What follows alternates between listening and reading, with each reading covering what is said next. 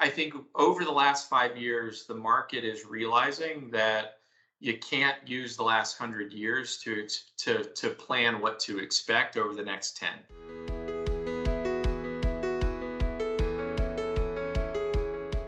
Very excited today to be here with Steve Bennett. He is the co-founder and chief climate officer at the Demex Group. Welcome, Steve. Thanks, Josh. I appreciate the invitation. Yeah, absolutely. Maybe you can just set some context and let people know a bit about your background and how it led to being a co-founder of the group. For sure. Uh, so I've been in weather and climate pretty much my whole career, spanning back the last 20, 25 years or so. Uh, so I've focused most of my career around the impact of weather on some form of decision making. The first 10 years or so, I was in media um, and I had a chance to work for the Weather Channel.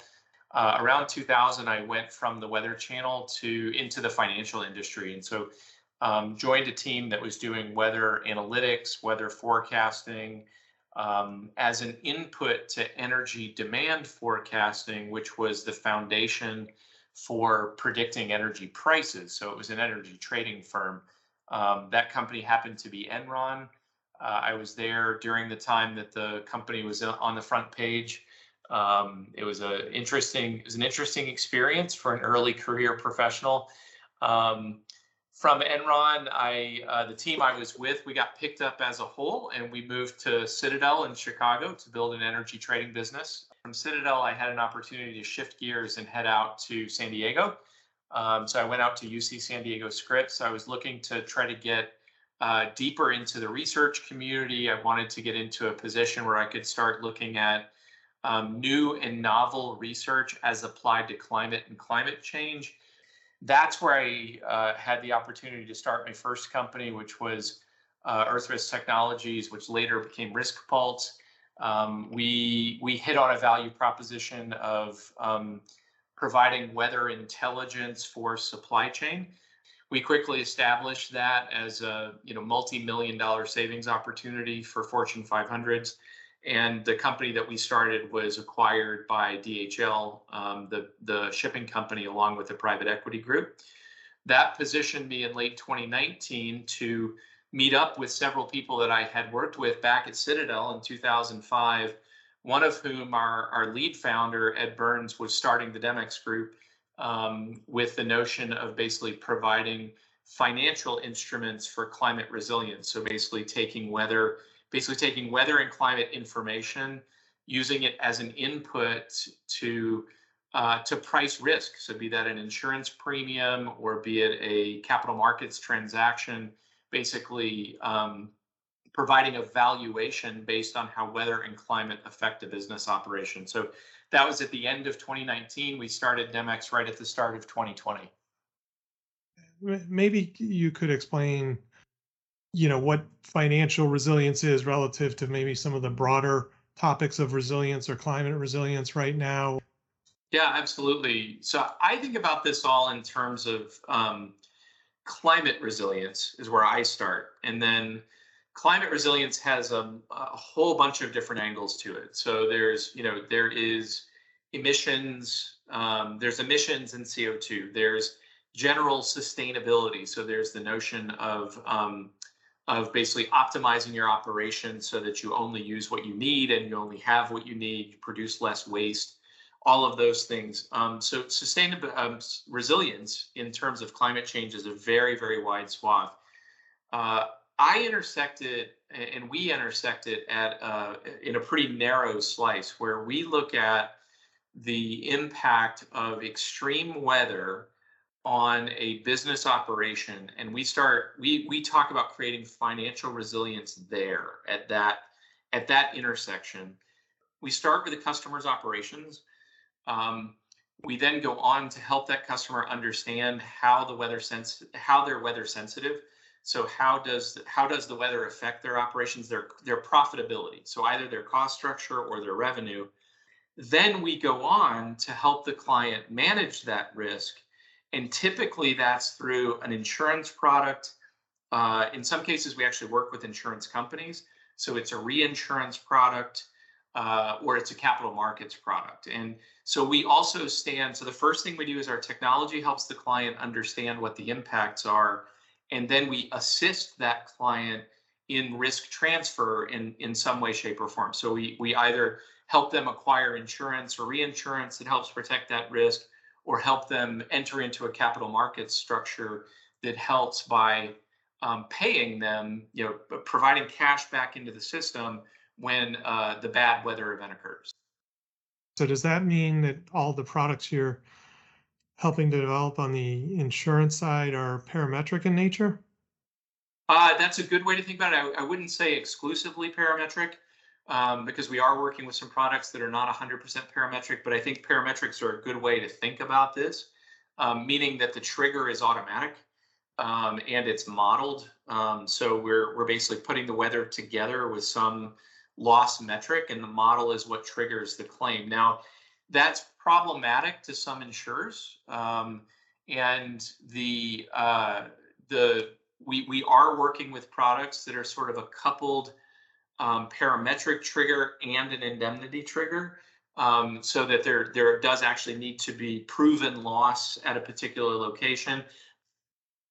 For this particular risk, are are you taking on 100% of that, or are you also sharing that risk with the carrier? Yeah, it, important to note that Demex as a company, we do not take risk ourselves. We hold no risk. So Okay. we we sit in between the parties that hold the risk to begin with and the parties that they transfer to. So we've built a network. We've built a network of risk carriers um, that are familiar with our processes. Obviously, data is a big component of this, and and so, you know, did you guys figure out how to tap into different data sources? Did you figure out how to sort of clean data and make it more more useful in a different way? The real key to what we're doing is that it is an amazing amount of data, right? All of the data needs to be cleaned. Um, there are nuances to each individual data set. And we have to find the data set that is most relevant for the client. So that means you actually have to, you know, um, rainfall is not very is is not impactful to every client. So we can't just work with rainfall. We have to work with rainfall, snowfall, temperature, right? So there's we basically have to work with all the data sets. So we have to start by having uh, a tech stack that can quickly and easily parse huge sets of data. Where our special sauce really comes in is on the back of all that. So on the back of the technology piece is it it, it is our ability to um, to value the risk, to put a dollar value on the risk, to be able to take first party customer financial data, link it to the weather data in a way that the capital markets and insurance markets um, will accept essentially or will certify and be able to present to all parties what the fair price for protecting a particular risk is. Do you anticipate any of the products you're working on or the people who are taking on the risk um, will sort of get more involved in that piece of, okay, you're in a hurricane zone, so we recommend the building code be this versus where it's at. And if you, you know, redo your roof this way, then we'll adjust our premiums this way, or, you know, sort of trying to proactively manage their clients more. But where do you see that going?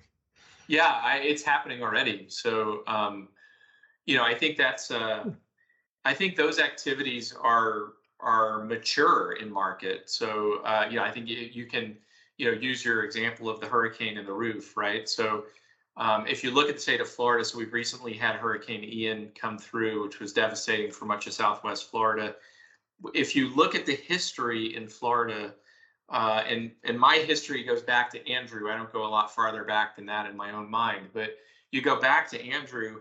Every storm that comes through Florida affects the building codes, um, so that the next storm that comes through that same location does less damage than the storm that came through Right. before. So we're we're building more resilient structures in Florida. Now there's a whole different conversation you could have about What does that do to cost of living? What does that do to putting people in harm's way? You know, that kind of thing. That's a whole separate conversation. But Right. the idea of mitigating the risk before the bad thing happens by doing something like improving the structure. I've seen a lot of programs in auto insurance where the um, where the insurance company will proactively send a weather alert if there's a hailstorm in the area. And if you respond to the hail alert by moving your car into a garage, into a covered space, um, you you basically get a discount on your overall insurance, right? So I think there's there's a whole suite of um, there's a whole suite of activities that are aimed at uh, having the policyholder um, make their their risk uh, lo- lowering their own risk by um, by better engineering the things that they own or by protecting the things that Right. they own. Yeah, absolutely.